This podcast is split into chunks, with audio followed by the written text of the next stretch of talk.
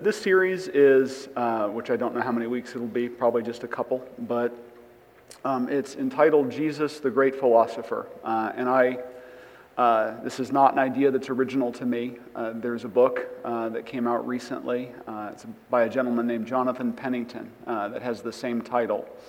and this won't just be like a, a, book report about what I read, um, although I have uh, recommended the book to everybody I've met in the last uh, six weeks uh, to, the, to, the, uh, to the extent that my wife is now sick of it and says, I'm not even going to read it. Uh, she's tired of me talking about it. But I have enjoyed it so much and gotten so much out of it, and it has changed the way that I, that I think about the Lord.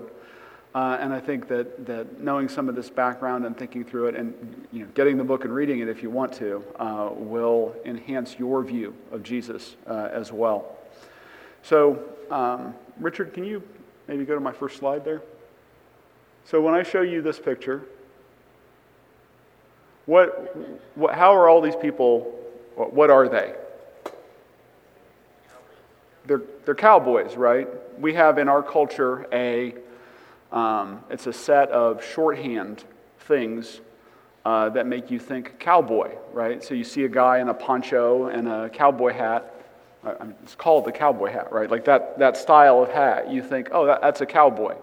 Now, n- none of these people are really cowboys, right? They're, uh, the two on the right are actors, uh, and then the folks on the left are models and uh, George Bush. Uh, and I'm, I'm, reasonably certain George Bush is not a cowboy. Um, you know, he owns a ranch. I'm sure he gets out there and, and, hustles around, but he's probably got people he hires, like actual cowboys, uh, to, uh, to handle the cattle. Um, my point here is that there, there's this shorthand that exists in our culture where people who are dressed a certain way, that immediately evokes the image for us of uh, this is a cowboy, right? So, Richard, can you go to the next slide? Thanks. So, uh, I'm going to show you a set of images next, but I, wanted to give some context. Uh, these are pictures of a place in, in modern day Syria called Dura Europos. Uh, it's a town uh, that uh, it was, uh, was a, an outpost of a group of people called the Parthians. has anybody heard of the Parthians? Uh, some, some of you have. The Parthians were wiped out uh, in like AD 200. Uh, they were constantly at war with the Romans uh, and then with the Persians. But this, this site, Dura Europos, it, uh, it sat at a crossroads of uh, the, the, um, the, Greek civilization, of the Romans, of the Parthians, and the Persians. Like, like all of them kind of mixed and mingled. It was kind of like Cincinnati sits on the edge of Indiana, Ohio, and Kentucky. Um, and so, like all kinds of people mixed and matched and, and, and, ming- and mingled here, and uh, a lot of different cultures, languages, religions, uh, in very interesting ways. Uh, it was uh, conquered uh, in around 200 AD, uh, and then it lay abandoned for, because the people who conquered it didn't want it uh, and they just went on. Uh, and so it stood empty for 1,700 years until it was discovered by British soldiers in World War I. Uh, and it became one of the most uh, one of the most well preserved and famous archaeological sites uh, in history uh, because it was, it was so well preserved. If you can go to the next slide. And one of the things that they found uh, was that there's a synagogue in Dura Europos. Uh, and it, it had these amazing frescoes, uh, like paintings that were on the walls. Uh, and there was also, right down the street from the synagogue, a little, a little house church, right? A, a, it was literally a house that had been converted into a church uh, for these, you know, these Christian weirdos in AD 200. Uh, and that was where they worshiped uh, and uh, studied and got together and sang hymns and spiritual songs. And they had kind of modeled what they did after what was in the synagogue. So they painted the walls of this place, and it was completely preserved. Um, and what, what you see up here is our representations of. Uh, so on the left um, top, that is Moses. On the bottom left, that's Samuel anointing David. Uh, in the middle is the prophet Ezra. And on the bottom right are two representations of, um, of Moses. Uh, he's got a different haircut in each picture. I don't know why, it's weird, but apparently he got his hair styled. Um, if, you, if I showed you the whole mural on the right, uh, where he's kind of pointing, uh, there are a bunch of horses and uh, like men in armor being, they're depicted as like floating. Uh, so it's the parting of the Red Sea, like the before and after of it. Um, do you notice anything about these guys? They all have on the same outfit, right? Um, it's this, this white toga with blue striping. In the right hand corner um, is, and it's not super visible and it's kind of primitive compared to the, what was in the synagogue, is a mural from the house church. And it shows Jesus, uh, and I, gosh, I wish it was in better resolution and uh, you know I could really blow it up, but it's, it's a, picture of the paralytic being brought in and, and healed, like the guy, the, his friends cut out the, the top of the roof and lower him down, and, and Jesus heals him. And if we focused in, J- Jesus is in that same outfit that the Old Testament prophets are, that Moses, Samuel, and, and uh, Ezra are in. Uh, and that, to us, that's meaningless. It's like, oh, well, maybe that's how they depict prophets, or maybe that's, maybe that's what people wore. Uh, maybe it's comfortable, you know. Um, but if we were to go down the street uh, or to anywhere in the ancient world around that time, we would see that that was the dress of a philosopher. That's how philosophers were depicted. So, to these early Christians, they understood Jesus, you know, they understood him like we understand him ransomer, king, sacrifice, God, all of these things. But part of their, the, the bundle of concepts that they carried around with them about Jesus was that he was a philosopher.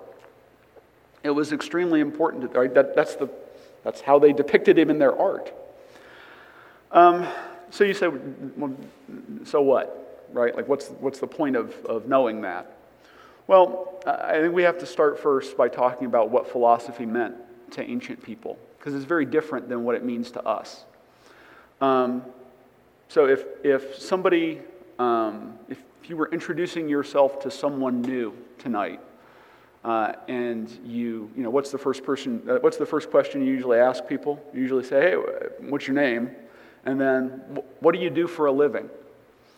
Uh, and if the answer to that question that came back at you was, well, I'm a philosopher, right? Well, you, you might have several thoughts, right? One of them, it would be, this, this guy's a weirdo, right? Like, what? what?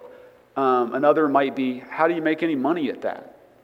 Another might be, oh, you, you must teach at the university, because virtually the only thing you can do with a philosophy degree is teach philosophy. Um, the image that we get uh, in our modern context of a philosopher is somebody who debates questions you know, that nobody really much cares about. Um, I took a philosophy course when I was in undergrad, um, and we read an essay that I still remember because I, um, I thought, what, what's the point of this? Um, and it was by a guy named Thomas Nagel. I, I, still remember his name. That tells you how, how, uh, how impactful this was. The name of the essay was um, What It Is Like to Be a Bat. And uh, the point of it was uh, uh, if, if you want to know what it's like to be a bat, you as a human can't know that because um, all you can do is imagine what it would be like for a human to be a bat. So it, that's not the same as the experience of being a bat. And I read that and I thought, I understand what he's saying, but I don't know why anybody would, I don't know why it's worth saying. Why would anybody spend their time on this? Well, to ancient people, um, it, th- that's not what a philosopher was. Uh, a philosopher was someone who created or, or uh, proposed a life view, uh, an idea about how you ought to live. Uh, and that, it has four components that I'll talk about in a minute, but um, there were whole schools of philosophy. Like a, a philosopher would um, announce his philosophy to people, he would talk about it, he would gather around himself uh, like minded people who wanted to learn from him, disciples. That's, where, that's what a disciple is it's somebody who comes and learns from a philosopher who's propounding an idea uh, or a, a, a concept of a way to live. He would go to places and debate with other philosophers or people who had questions. And people, what, people might ask him questions, and, and he would respond to those and uh, kind of draw out the implications of what he was talking about. Uh, many philosophers spoke in parables, right? So, somebody who gathers followers together and travels about telling parables, um, teaching people, um, and talking about a new way of life. Does it sound like anybody we know? Right? So you can see why, the, why, the, why these ancient people would say, well, Jesus was a philosopher, right? He's, he's all of these things that we talk about, but he's also somebody who is articulating an idea, um, a, a, worldview, uh, a way of living.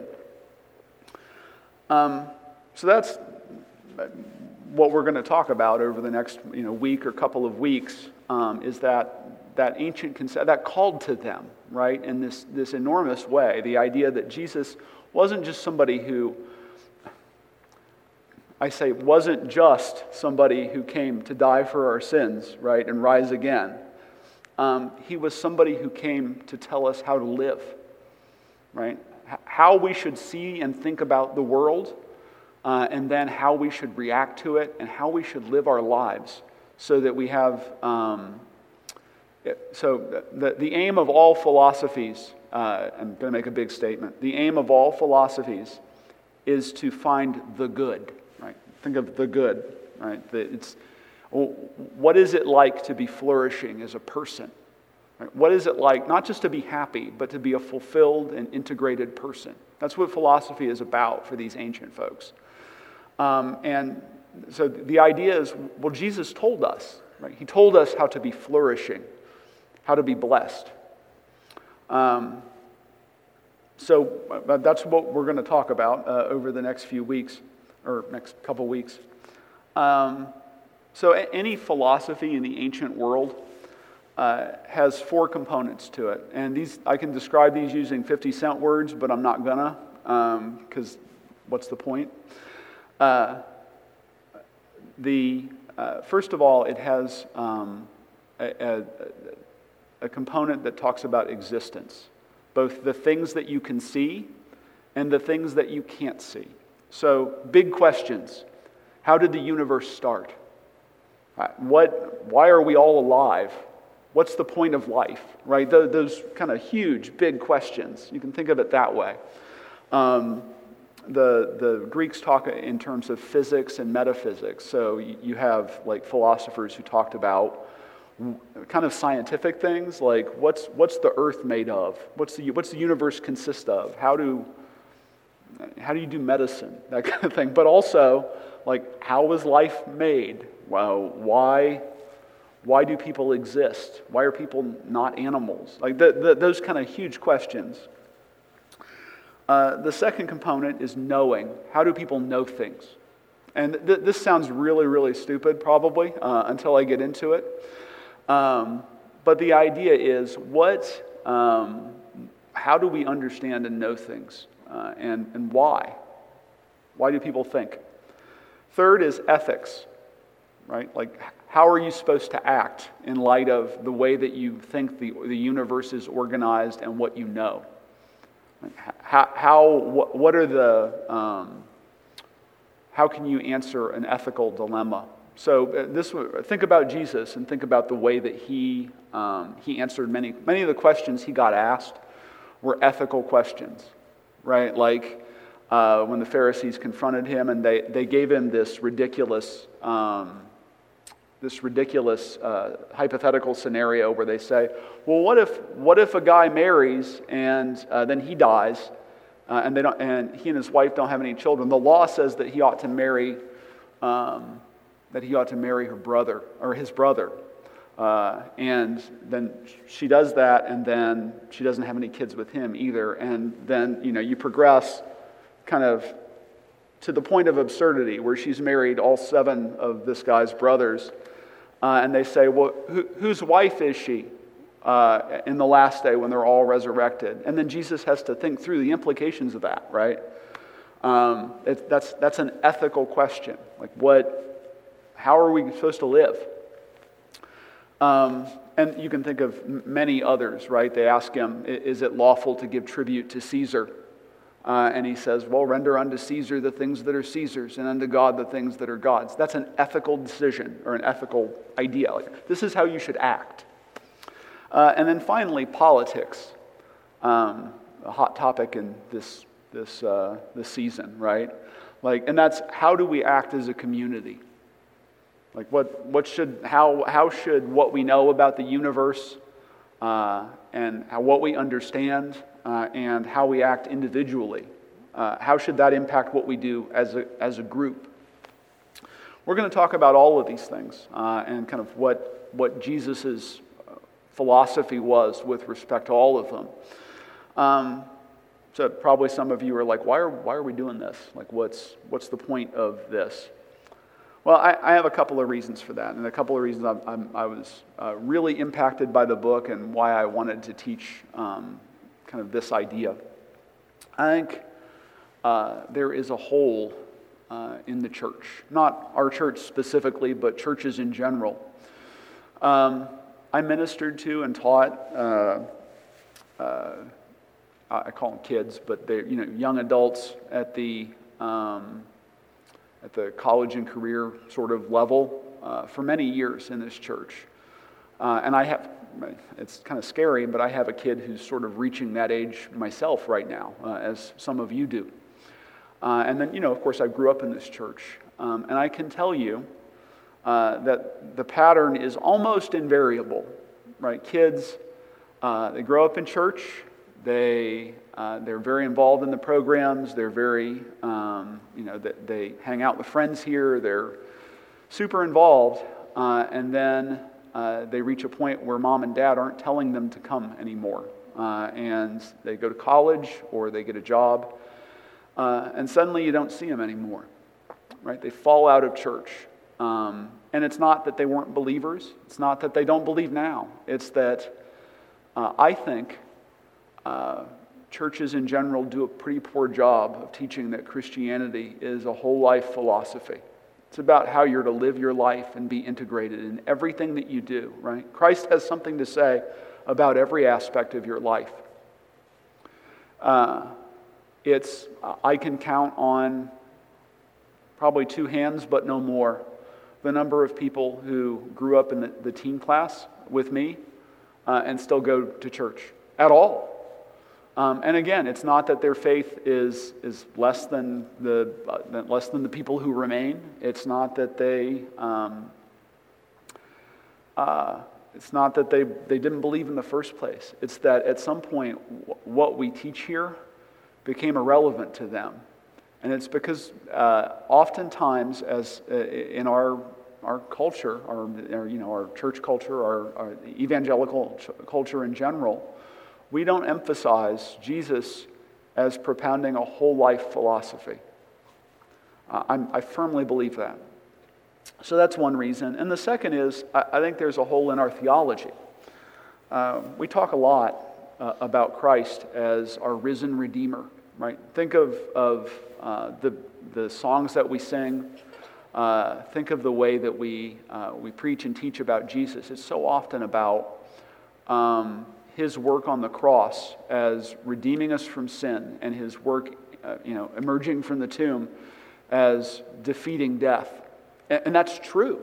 That's not, it's not an untrue thing, and, and we should focus on it. Um, but we're often, uh, I think, very worried about what will happen to people when they die well, we'll uh, right? The answer we always ask, or the, the question we always ask is do you, do you right now know uh, where you would go if you died tonight? That's a question we often ask when we're evangelizing. Um, and when I read what Jesus has to say, um, I, I, don't find him asking that question very often. Uh, what I ask him, what I see him asking is not, uh, Are you going to go to heaven when you die? I, I see him asking, Are you going to bring heaven to earth while you live? Right? That, that's, that's the issue, right? That's the, that, that's the point that he is making in, in almost everything that he does is, uh, and we'll talk about this in a moment, is how, how are you going to bring heaven to earth right now? Uh, I told Tony earlier that I was, um, uh, it's weird to say that you enjoyed a funeral, uh, but I did. Um, Mrs. Denoff's funeral I thought was uh, really touching uh, and kind of amazing. And, and, it was for this very reason uh, that n- nobody got up here and talked and talked and talked about how she died and went to heaven. Everything that, we, everything that was set up here was about how she brought heaven to earth, right? How people who knew her knew that there was something different and how they glimpsed Jesus through her. I can't think of a better, I can't think of a better testimony than when I was around that person, I felt like I got a glimpse of heaven. That's what people ought to say about us as believers. I can't think of anything sadder than, um, well, I think he made a decision when he was like 20. And he, he's, you know, 80 years old and he passed away. And I, you know, I think he made a decision back then. Well, if he didn't make, if he didn't make people feel like, like they were seeing heaven through, through him, I don't know. Right? I mean, that's the, that's the question. Um, so, uh, with that, I, I want to read what I think is the Constitution, uh, or the, is Jesus' biggest contribution to philosophy. It's the Sermon on the Mount. Uh, and we're going to go through it, but um, to, to me, uh, this is Christ's manifesto, right? It's where he's talking about what the kingdom of heaven looks like. See, when, when he was teaching on earth, he often uh, used that phrase, the kingdom of heaven or the kingdom of God, and he would talk about what it was going to look like. Right? And, and it looked a lot like what the prophets talked about in Ezekiel and Amos and Isaiah, right? It's a, it's a place where justice rolls down like water, according to Ezekiel. I always like that phrase. Um, it's a place where everything sad comes untrue. Um, it's a place where Love never has to deal with grief, and joy is never pierced with sorrow, right? It's, it's a place of undiluted love and joy and light. And he talks about it all the time, right? And it, it's in the future, right? It's far away, it's in the future. But as Jesus talks, it becomes now, right? He's saying the kingdom has, is not, it's not coming, it's not after you die, it's not in the future. It's here, it's present right now in our midst. Right? And you, you say, you look at all the suffering and evil in the world, and you start to wonder, how could that be? Well, what he meant is it's in you. right? Like, like you are supposed to live your life according to a philosophy that, that presents the kingdom of heaven to people and makes them feel like that far distant reality is here now. The kingdom of heaven is an invasion from the future. Right? It's, it's the life of the kingdom in you, making itself abundant in the lives of other people. Um, so, uh, and I, I always, those of you who've heard me teach have heard me tell this, this boring story before, but I'm going to tell it anyway because I like it. Uh, and it's a real contrast with the way that, that Jesus talks about the kingdom of heaven. Uh, so, Alexander the Great uh, the greatest general who ever lived.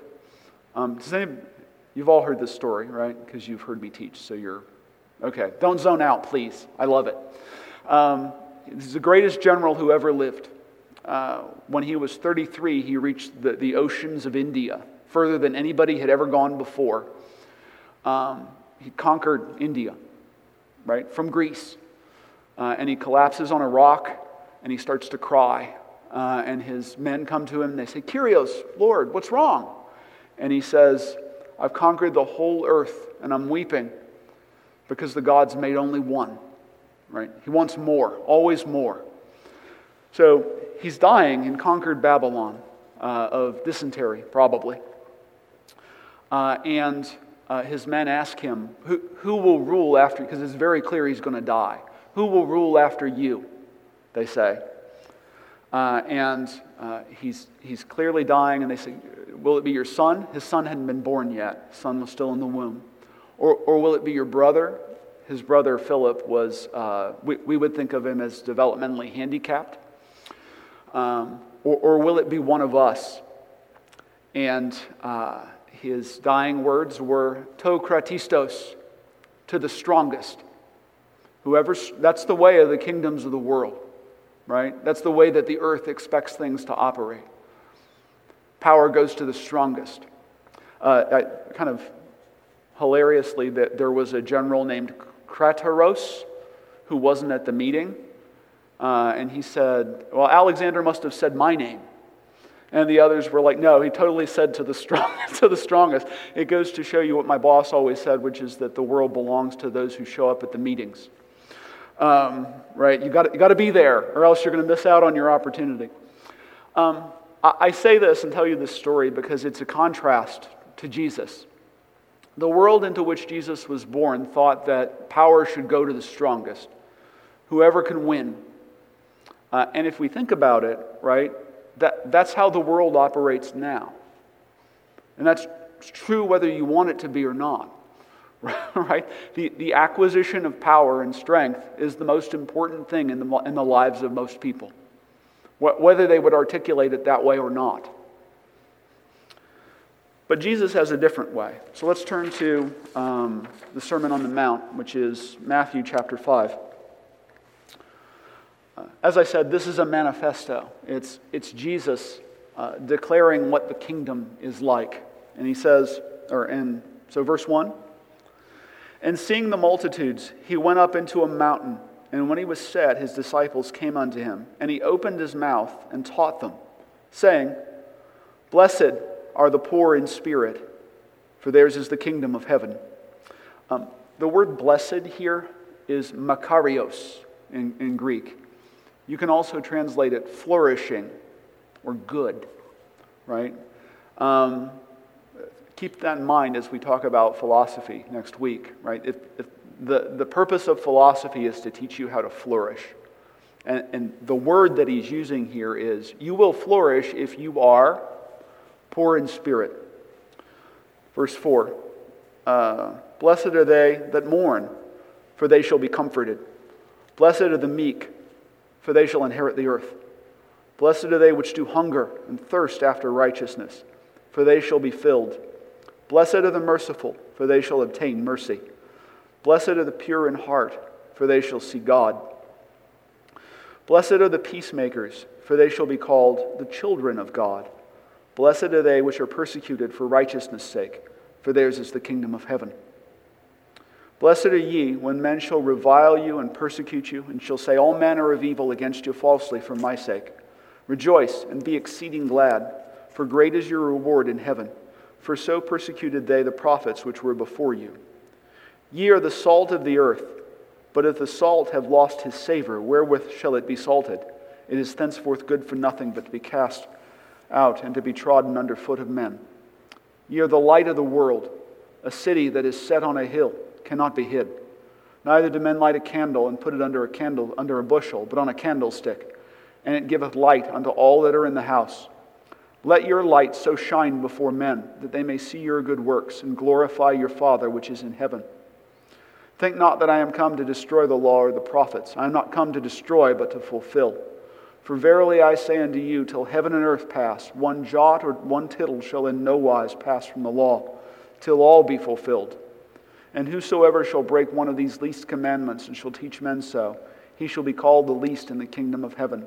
But whosoever shall do and teach them, the same shall be called great in the kingdom of heaven.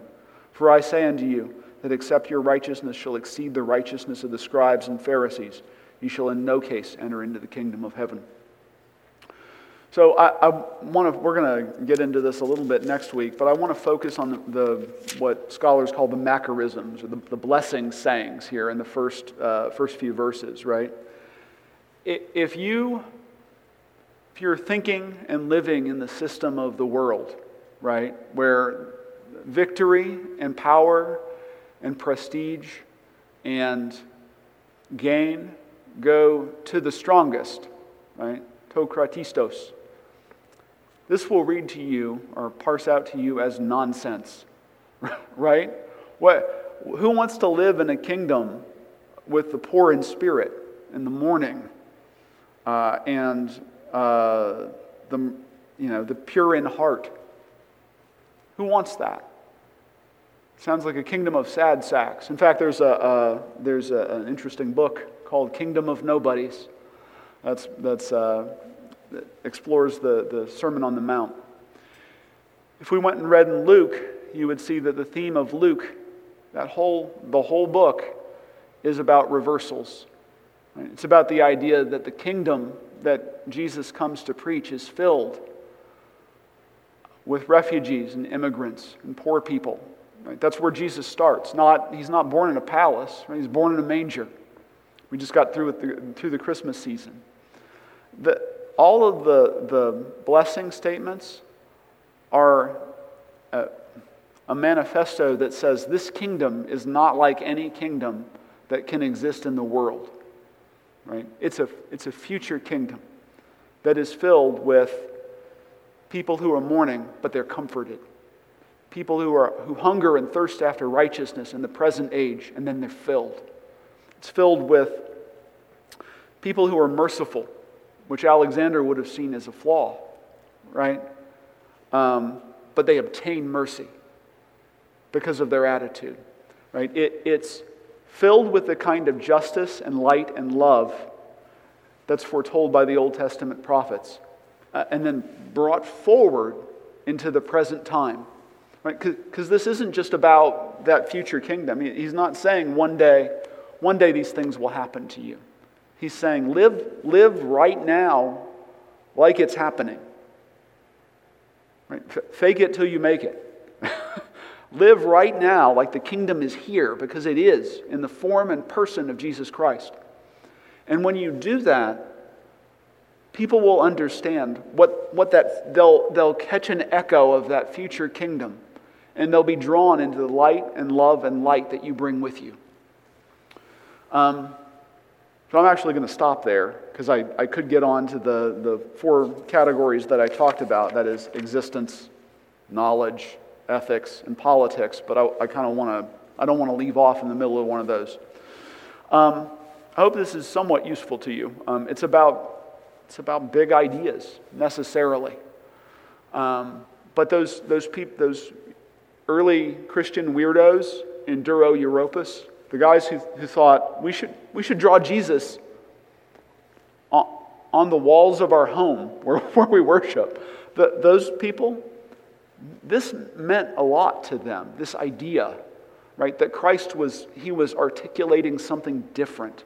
He was saying something different to them than they could find in the world.